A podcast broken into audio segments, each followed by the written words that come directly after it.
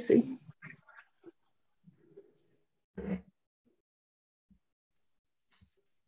So I have the lovely Vaseem Khan with me. Hiya, would you like to introduce yourself and tell us a little bit about yourself?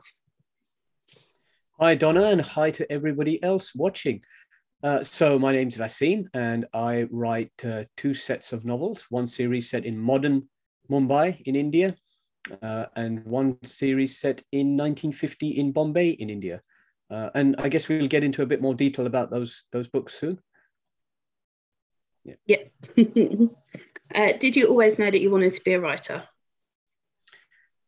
Well, I wrote my first book when I was age 17. I was reading Terry Pratchett and I uh, decided that this looked really, really easy. And so I wrote my, uh, uh my first novel, a comic fantasy.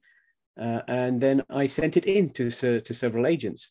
And then I had the talk with my parents. And I basically said to them that I'm not going to university. I'm going to be a rich and famous writer. And you can imagine what my parents, uh, Asian parents, uh, to boot, thought of that uh, that cunning plan. Uh, and of course, everything went pear shaped. I got a bunch of rejection letters back, and because there was a there was there was a flaw in this amazing plan of mine, and that was that the book was absolutely rubbish. Uh, which you can imagine at the age of 17, not, not a lot of people can write very well. And so I did end up going to university. Uh, I became a management consultant, and then I went abroad and I lived in India for 10 years. And then when I came back, I decided that I was going to write uh, books, uh, a book that uh, showcased some of those amazing memories of, of India that I that I'd had over those over that decade, and that book became the unexpected inheritance of Inspector Inspector Chopra, and uh, that basically um, set the set the foundation for my my career as a writer. And was there a catalyst for you just to sit down one day and say, okay, now this is the time. Now I'm going to start writing?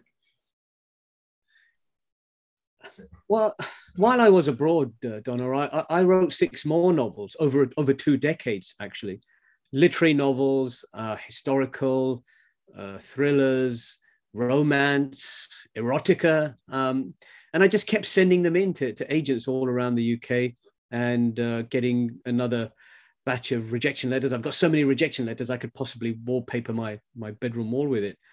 Um, but you know, by the time that I got around to writing the unexpected inheritance of Inspector Chopra, um, it was I didn't expect to be published, uh, and I, I and so what I did with that book was I wrote about the things that I cared about. I wrote about the India that I'd experienced.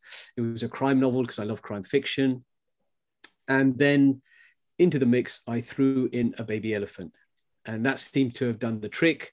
I got a four book deal with by uh, from Hodder, uh, one of the world's largest publishers, and we haven't looked back since. So you never know when when your luck can change, I guess. Yeah. Baby elephant noted, right? Okay. That's all it takes. That's good. Um, what made you do the two different series with the two different times? Well, I think I got to a point having written five books in that first first series. I should probably show show your your reader the cover. So this was this was the unexpected inher- inheritance of Inspector Chopra, and um, so it's about a a policeman who retires in his mid forties from the Bombay police force, and then a, a dead body, uh, the body of a poor boy, a local boy, arrives in the station, and he quickly realizes that his seniors in the service don't want him to investigate this boy's death, and so like any self respecting crime fighter, he decides to go off and solve the murder on his own.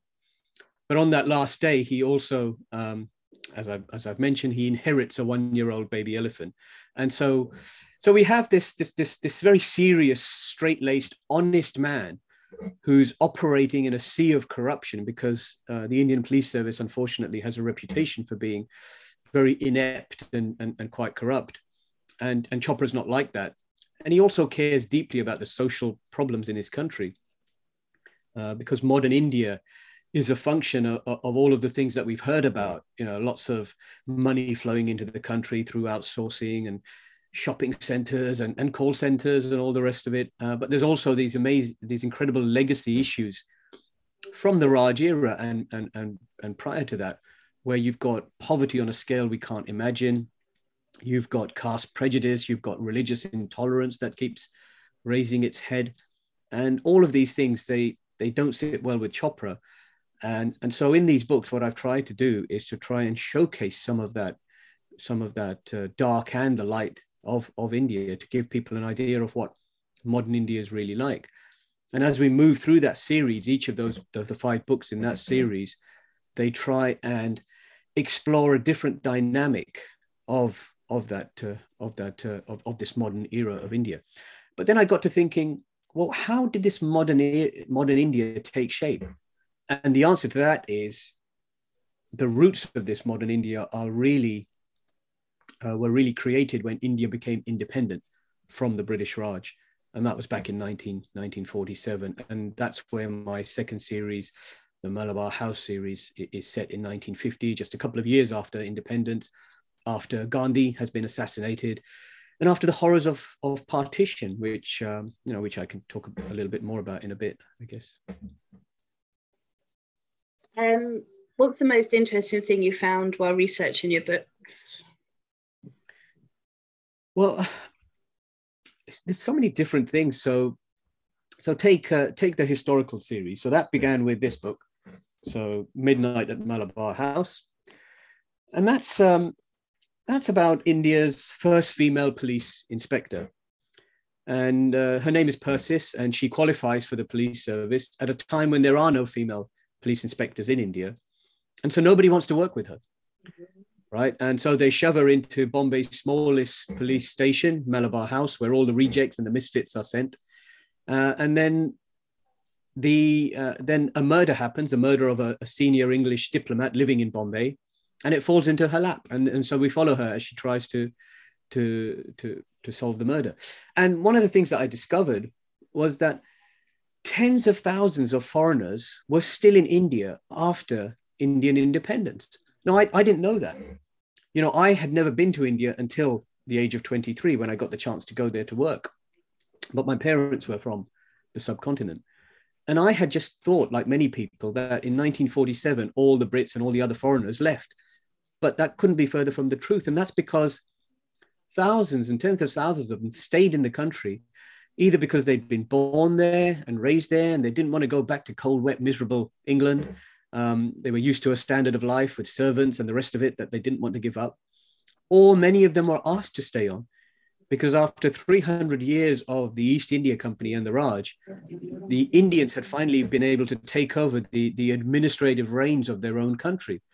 But they had no experience because the, Brit, Brit, uh, the Brits had kept them out of running the country. And so they needed the expertise of some of these Brits to, to, to, to stay around and to help them to take over and to, and to, to run the country and to decide what kind of democracy India was going to be. Because in 1947, India became the world's largest democracy with 300 million million Indians.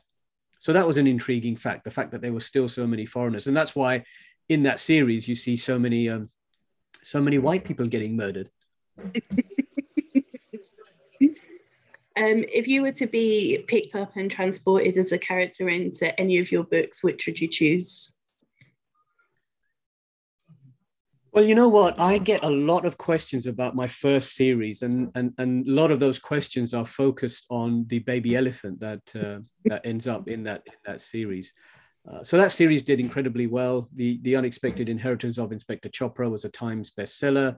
It's been translated into 16 countries, and therefore I get mail from all those countries because after five books, we had an established base of fans around the world. And so a lot of them were a bit miffed that I decided that I wanted to write historical, historical fiction. And I keep getting lots and lots of emails about, you know, when's the when's the next episode coming. Uh, but also I get very threatening threatening messages about that baby elephant because people want to make sure that nothing bad is ever going to happen to it. They don't care if the lead character Chopra Chopra gets hurt. Nobody wants anything. So I should be clear. You know, the elephant doesn't talk, it doesn't fly, it doesn't sing, um, it doesn't solve the mysteries. It's it's a metaphor. It's a symbol for India, and what it does is it allows me to do two things. Um, the elephant, whose name is Ganesha, it allows me to humanize Chopra because he's a very serious and rigid man, and he doesn't really want to look after this baby elephant to begin with. But then, as time goes by, we see that we see a different side to him. We see him open up to the fact that this this orphan elephant is in his care and he has to do something about it.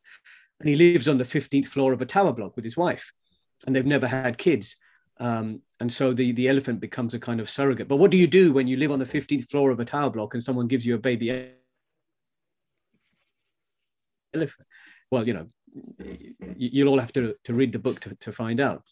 Uh, but it also allows me to add a gentle note of humor throughout the series.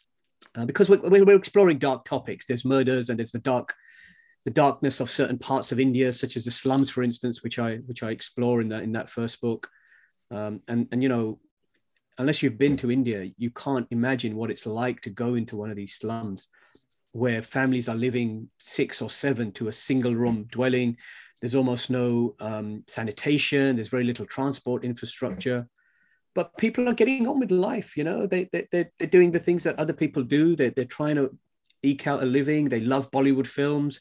They love uh, the only difference is that they don't pay for them. They just steal the cable line off the off the off the neighbors. So mm-hmm. um, yeah so that's the kind of thing that uh, you know i think I, I, at least readers have have written to me about that particular character. So if i had to be any of my characters it would probably be that baby elephant And if you were able to take out one of your characters for a meal, who would you choose and what would you ask them? Well, it would definitely be Persis. Uh, so Persis is the is the India's first female police inspector who's in my Malabar House series. Um, and I'd ask her, why are you so bloody ruthless? Uh, because one of the things that I've written her as in that series is someone who is quite blind to her own ambition. She's so determined to succeed and, and to prove everyone wrong uh, in this environment, which is very paternalistic, sometimes misogynistic environment, uh, the police service in India in 1950, that sometimes she just runs over people in her desire to, to get to, to resolve the, the, the various murders and things that come her way. And you know, I did that deliberately because what I didn't want was to create a female character who panders to the norm in India, where, you know, women are supposed to be somewhat demure, somewhat, um, uh, you know, unwilling to get in the face of, of men who antagonize them for fear of the, you know, the fact that it's a very patriarchal country. Uh, whereas Persis is the exact opposite, and she doesn't even realize she's doing it at times um, now, she works very closely with an Englishman named Archie Blackfinch. So he's a, a, a, metropolitan police forensic scientist who's been invited to Bombay to help set up a forensic science lab. And so he is he's taken aback a little bit by the way that she she is. But over time we we see them working together and gradually we get this kind of will they or won't won't they vibe um, coming to us. Uh, so you know, we were talking earlier about about romance and, and all the rest of it. Um, although this isn't a traditional romance, I always feel that relationships are incredibly important to, to crime novels uh, because part of the fascination of, of reading a crime novel is to see how characters develop. And Persis starts off as this single woman who's who's just so determined in her career, and then working with Archie, who is the enemy. He's the he's an Englishman right? And India, India have just come out from the Raj. Um, how can she possibly be attracted to him? Uh, and vice versa. Uh, and then as time goes by, we well, I won't tell you exactly what happens because you know I'm hoping that that readers will go on the journey and, and discover that as the various books in the series take place. But uh, it's an intriguing dynamic. Which of your characters gives you most trouble?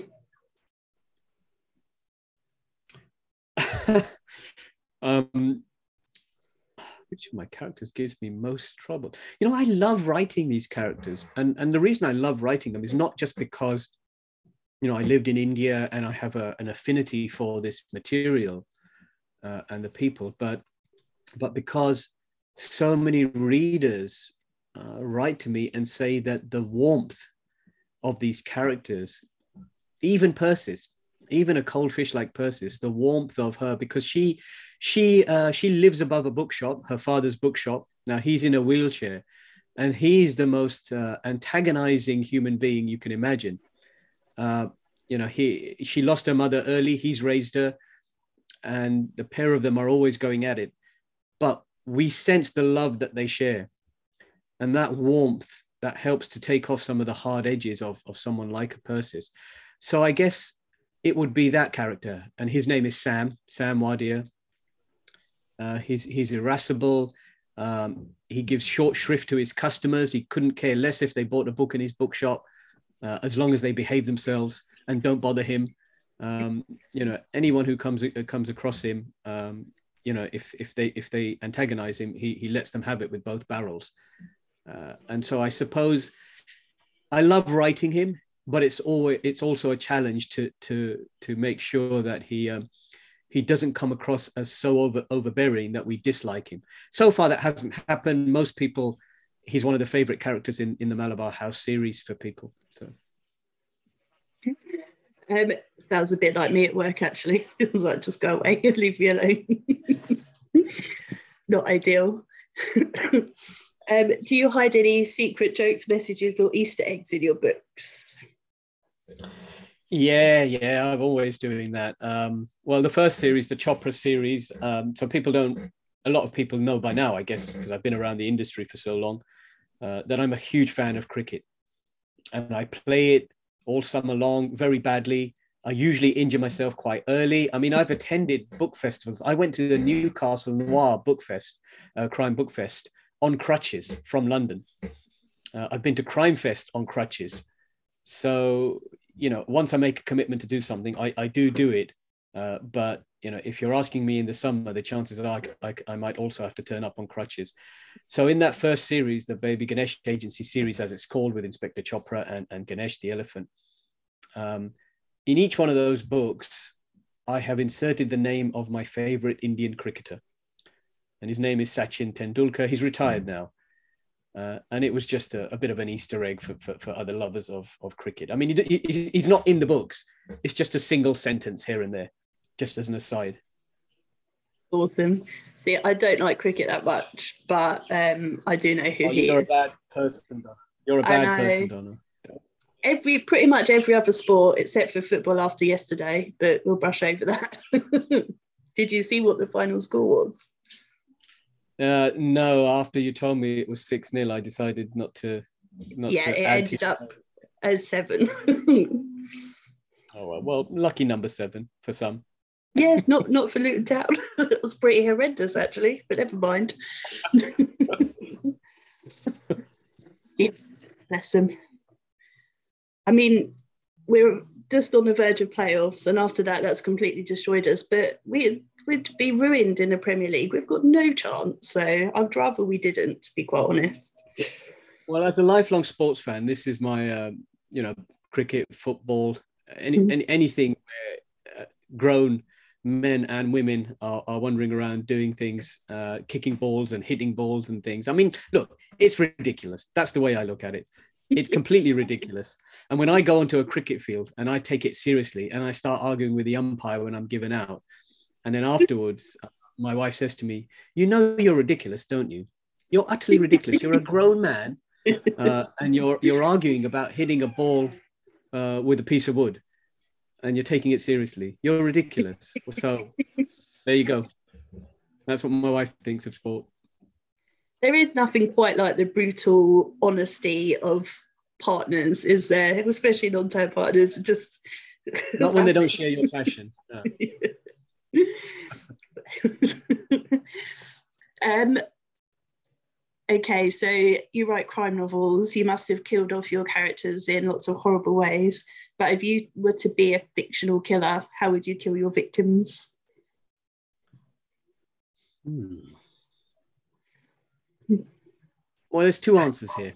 So, look, if I want to commit the perfect murder, and this is this is this is for all of you, you lovely uh, viewers, uh, if you're fed up with your spouses, and I can imagine that many of you are after after lockdown and the incredibly annoying habits that you discovered of your of your uh, from your partners, um, this is how you go about doing it. You buy yourself an unregistered boat, you drive out into non-territorial waters, and then you murder your partner and you throw him overboard.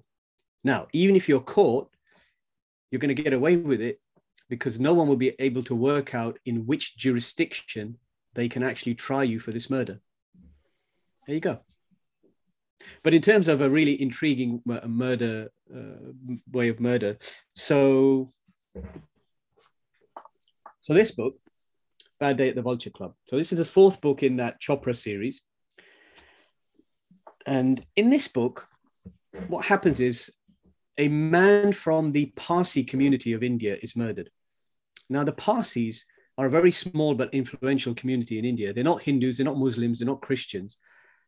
They are Zoroastrians. And what they do is when you die, they leave your body out in stone towers, which are in a wooded uh, forest in the middle of Bombay. And they put your body on the stone tower for vultures to eat. And that's how they dispose of your, your body.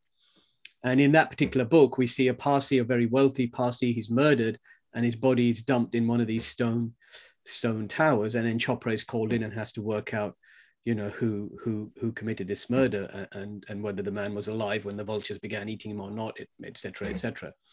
And this and this is this was amazing to me when I first discovered that these Pars, Parsis existed, because uh, I made a Parsi friend when I was living in, in Bombay.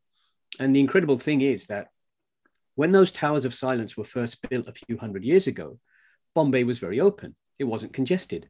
But since then, it's become unbelievably congested. There are now 20 odd million people living in, in, in, in Bombay. And that means that all these, these enormous high rise towers are built around the outside of the towers of silence. And the problem with that is that the vultures, like some of your, your customers, I guess, they, they come in and they like a bit of a takeaway. Uh, so they'll chomp on the body for a bit and then they'll, they'll, they'll pick up a bit and they'll start fly, flying off. And sometimes they'll drop those bits and pieces. And you can imagine that these people who are having lunch or breakfast on their balconies on these high rise towers, and suddenly a, a bit of desiccated finger lands in their cereal. Um, you can imagine what they think of it. So there's a big fight going on in Bombay at the moment with with local residents trying to get these towers of silence, as they're called, uh, moved outside of Bombay. And the Parsis rightfully saying, well, no, I'm sorry, this is sacred ground for us. It's been here for hundreds of years. We're not moving. So, you know, I thought it would make a wonderful backdrop for a crime for a crime novel. oh, mental images. uh, okay, so if you were fictionally murdered, who would you want to solve your case? Who would I want? Oh gosh, I'd, I'd want a com- I'd want a pairing. I'd want a combination of Poirot because he is my favorite uh, Agatha Christie uh, creation, my favorite Golden Age era um, uh, detective, and you know my books are often that the National Reviewers not compare them to. They, they, they, either compare that first series to Alexander McCall Smith's uh, number one ladies detective agency series, uh, which I which I adore. So, but mine's my books, I guess, are a little bit darker. All my historical series is, is always compared to Agatha Christie's. Uh, and this year, in fact, I've been invited to speak at the International Agatha Christie Festival in, in Torquay later later this year as their as their keynote speaker. So that's really that's really lovely, really lovely, for, just because of the fact that I adore Agatha Christie and I adore her the gold that whole golden era sensibility. So I'd, I'd want uh, uh, Poirot, and I'd want him partnered with uh, Precious Ramotswe, who is the the protagonist from the number one ladies detective agency. She's a a traditionally built, as as I think she's described, um, lady from uh, Africa who has got a wonderful way about her in the way that she solves solves mysteries with a lot of wisdom and uh, feel for human nature and I think that's very important on uh, on any kind of crime crime investigation. Um, when you first started writing, what was the one thing that you most look forward to happening, and has it happened yet? Well, Donna, I guess I've been incredibly lucky in the end. Um, it did take me two two decades to get published, and I did sort of mentally almost give up. Uh, but I didn't physically give up. I kept writing, and then I would just send it out, but with no more hope of actually getting getting anywhere. So that was my first. That was the first and biggest hurdle of my life. You know, to fulfill my childhood dream of getting published, to then be published by a a you know a massive publisher like like Hodder Hachette, and then my debut. They invited me onto the BBC Breakfast Sofa to to launch it you know, and, and I'm not a nervous person, but you know, six or seven million people who, who watched that show, and I was on with Charlie Stayt and and Sally Nugent uh, to launch that. I mean, it gave me the best best launch possible for my career, and ever since then, it's been great. And I've won awards along the way. The Midnight at Malabar House won the CWA Historical Dagger, the Crime Writers Association Historical Dagger, which is the biggest award in the world for historical crime fiction. So, oh, and I've got national reviews and international translation. So all of those boxes have been ticked. But the truth, Donna, is this: I am because I spent so long trying to get published. Uh, it gives you a sense of humility.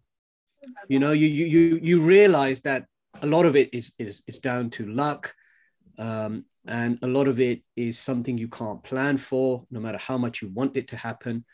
And therefore, the only thing that really, really matters out of all of these uh, so-called achievements is that readers uh, enjoy your work or, or, or, some readers enjoy your work. And so for me the, the single biggest enjoyment that i take from from writing now is the ability to go out and do events uh, whether they're physical events or, or, or, online events like this and to be able to communicate with with readers and, and and and ask them you know what is it you like about the books? What is it you hate about the books?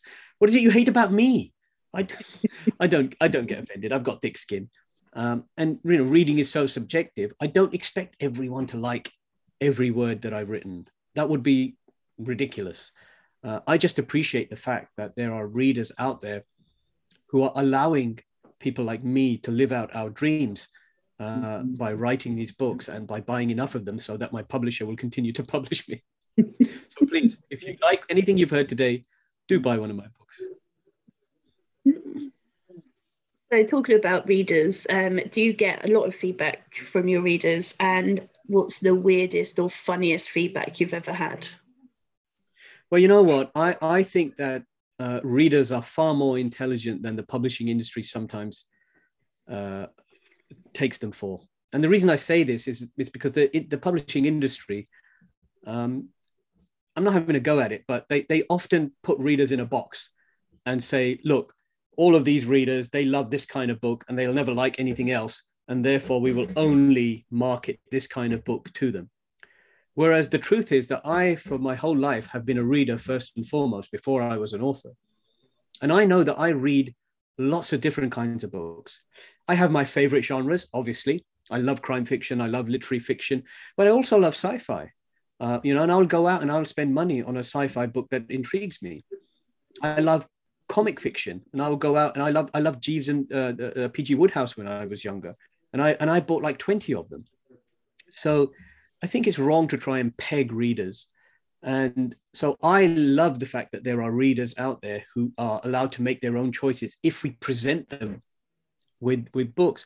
Now, I mean, I don't like to bang on about diversity in the publishing industry because that's that's not my nature, but we have seen, all of us are aware of the fact that the industry has been not very diverse for many, many decades and is now making the effort. And there's lots of great people, um, including people like you, who are giving, finally giving a platform to, to different types of writer and different types of story, different types of voice.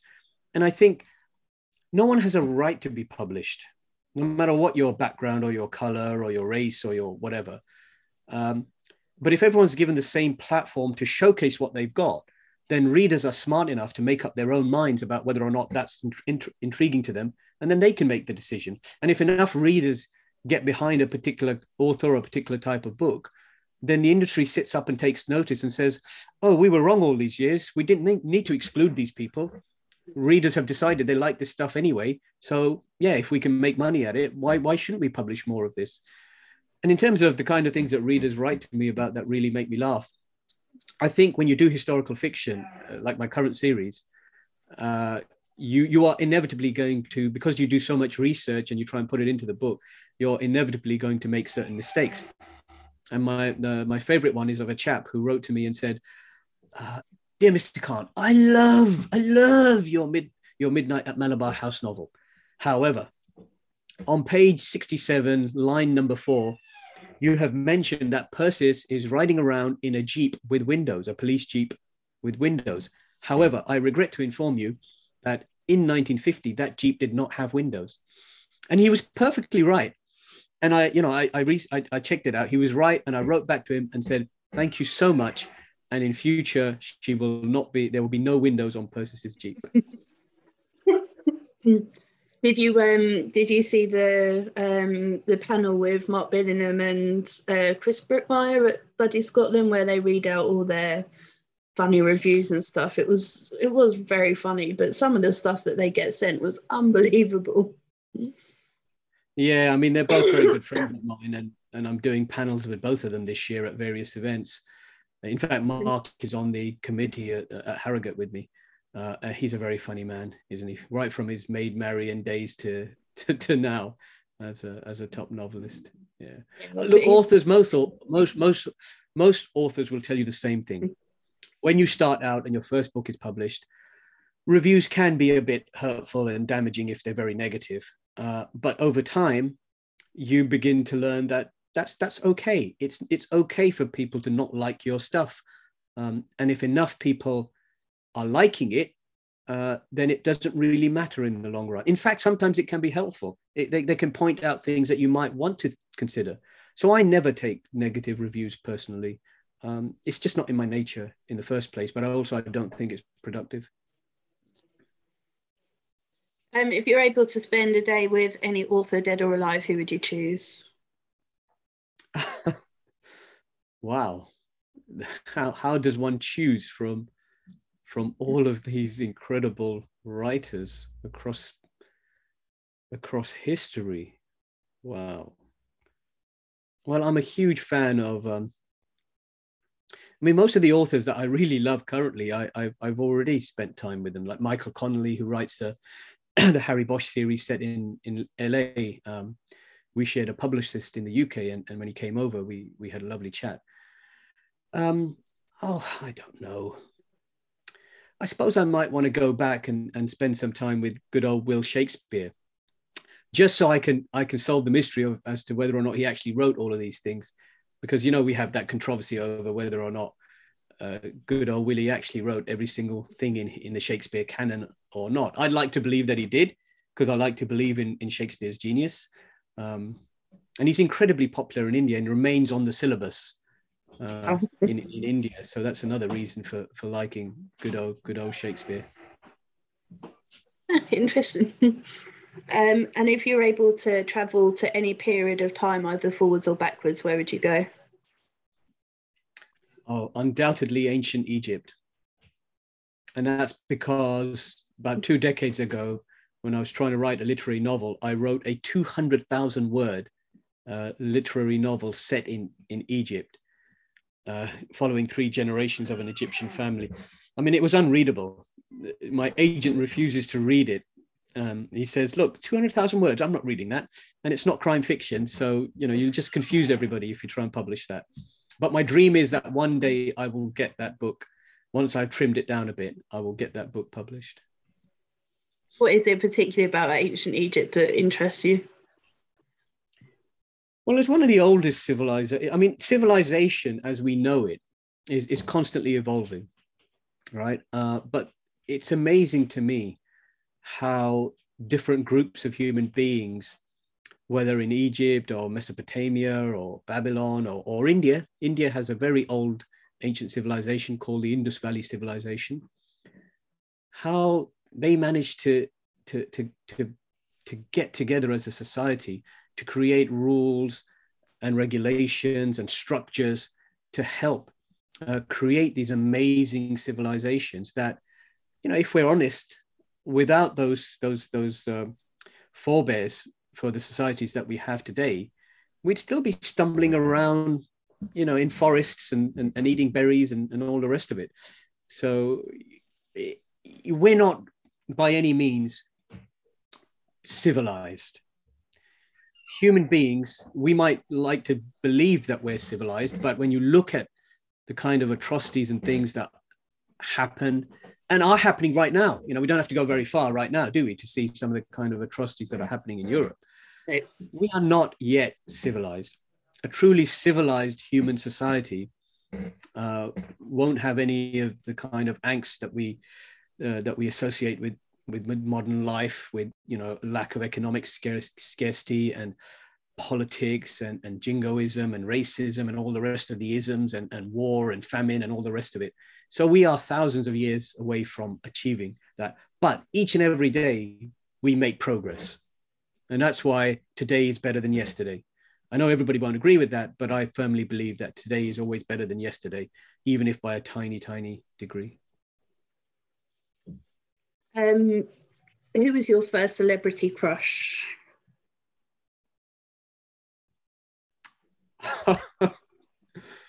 oh gosh, who would be that? Uh, probably, well, I was a teenager, so I guess I was watching a lot of Home and Away and Neighbours. So maybe, who was that one woman in Neighbours who was the sort of mousy librarian type? Yeah. Oh God, what was her name? Jane, I think her name was Jane, somebody or other. Because I never really liked Kylie Minogue, but I kind of like that Jane. Mm. And then and then she flowered into into some into a, a bit more glamorous. She became more glamorous. She basically just took off her glasses and became super glamorous, like Superman. I think, funnily enough, when I interviewed Will Dean, Will Dean's answer was Kylie. So that's quite interesting. Oh, right. I'll have to take that up with him then. but he doesn't like her now. I mean, I think she's quite a hot woman, but he's like, no, not interested now. Does nothing for me. Why does it? Oh, really? I mean, that's a that's a shame. I personally, I've gone the other direction, and I've got enormous admiration for the fact that she's created this incredible career. Because most people they leave a soap and they just die, don't they? They think they're going to be famous in Hollywood, and then they never achieve anything. Whereas she's created this incredible career, and uh, yeah. and I think that's that's amazing that she's dedicated her life to doing that and, and become really so successful at it. I think she's great. Yeah, I agree. But yeah, some people, I don't know. Yeah. Um, where's the strangest or funniest place you've ever woken up? Uh, on a beach in Goa. So when I was living in India, um, Goa was party central, and you know I'd go down there quite regularly with my friends, and you never knew where you were going to wake up at some point. I think I've got a picture of me laid out on a beach bar in on the sand in Goa at some point. Now, I like to suggest to anybody that uh, anybody who sees that that I was I was thinking deeply. I was contemplating the universe because a lot of people go to Goa to contemplate the, the universe. If I was to ask your darling, darling wife and those closest to you what your most annoying habits are, what would they say? Uh, my my my missus is um, a very fun laid back human being, which means that she's never on time for anything ever. And this is over more than what, how long have we known each other? 25 years. She's never once been on time for anything, which drives me mental because I am an absolute stickler for timeliness and, and all the rest of it. Uh, and I get hugely annoyed, hugely annoyed by it. And I still do. But there's no cure. There's no cure for her uh, being late for things and for and there's no cure for for her thinking that I am uh, too much of a, a, a, that I am basically anally retentive about these things. She keeps telling me, just chill out. What is the point? What what are you why are you fussing over 10, 15 minutes? And I said, if I if I if you don't understand that after 25 years of, of being with me, then there's nothing I can say that can make you understand why those 10 minutes are important. Um, so what's coming next for you? Well, things have gone really, really well uh, with the Malabar House series. As I said, it, it, won the CWA Dagger, so it's had a lot of stuff internationally. Um, got a huge number of events going on over the next year. And the third book in that series, so the second book in that series, I should probably mention. What's it called? The Dying, the Dying Day. Where is it? Yeah, it's this one. It's just come out in paperback, uh, which might be of interest. So this is a hardback, but it's just come out in paperback. It's called The Dying Day, and that's um, literally just come out uh, in paperback, as I said. So that's about the theft of one of India's great historical treasures, a 600 year old copy of Dante's The Divine Comedy, which is a real artifact in India, and it's and it's been stored for 200 years in a place called Bombay's Asiatic Society. And what happens in, in this book, The Dying Day, uh, is that that manuscript goes missing. Persis is called in to investigate, and she discovers a series of coded riddles written in verse that she has to decipher to try and figure out what's happened to this manuscript. And as she does so, uh, a number of bodies turn up, and so she has to. She realizes that there's somebody out there killing people to try and get to this manuscript. So it's been called by um, uh, Mike Craven, who won the CWA Gold Dagger, as um, as the Da Vinci Code meets post partition India, which I thought was a nice way of of putting it because it's got a similar kind of riddles to be solved and, and, and esoteric facts that come to light in the in the pursuit of this uh, this this manuscript. Um, so doing a lot of marketing for that this year, a lot of events to promote that. Uh, and then the third book comes out in in August. It's called The Lost Man of Bombay, but it's a bit early to talk about that yet, I guess. Yeah, that'll soon be here. well, you may be relieved to know I don't have any more questions for you, and if you think there's anything that I haven't asked you that you want to tell us. No, just to say a great big thank you to you and to your to your viewers. Um, I think you said that we should do some sort of uh, giveaway, right? Okay, so why don't we do? How do you normally run these giveaways? Just usually leave them open. Either you can ask a question based on the interview, or you can just have people comment. It's up to you. Uh, okay, so why don't we do this? Uh, I won't ask a question, or what I'll do is I'll ask people to comment and tell me about their most intriguing experience of India or anything that they've learned of India that they found very intriguing. And the most interesting one out of that, I will send. I will send uh, a couple of these novels, one from each series. Brilliant. Well, thank you very much. And is that, is that normal? Is that is that what you normally do yeah. with your giveaways, or are they more yeah, extensive absolutely. or less? Yeah. No, okay. no, that's great. great. I'll be. I can't wait to see what everyone says as well. Um, and if everyone does want to go buy them or they want to find out more about you, how can they do that? Well, um, yeah, they're available everywhere. The Waterstones, all the bookshops, indie bookshops. I mean, you know, I'm a huge supporter of indie bookshops. So if you can get it from your indie bookshop and you want to do that, uh, that's that will be wonderful. Um, Amazon, obviously, uh, but you know, as I said, indie bookshops probably need your love a little bit more than than Amazon, but you know, I'm certainly not going to knock Amazon. Um, and my and if you want to find out more about me, um, vaseemkhan.com. That's my website. You'll also find a whole series of articles about India, uh, free articles to download, which I which I do because I do so much research, uh, historical research, that I decided to write 50 articles about India. And you know, every few weeks I'll release release one of them. And there's some really fascinating things that I discovered, which I enjoyed putting into into those articles and they're all on my my website. So yeah, vaseemkhan.com. Awesome. Well, thank you very much. thank you, Donna, and thank you, everyone.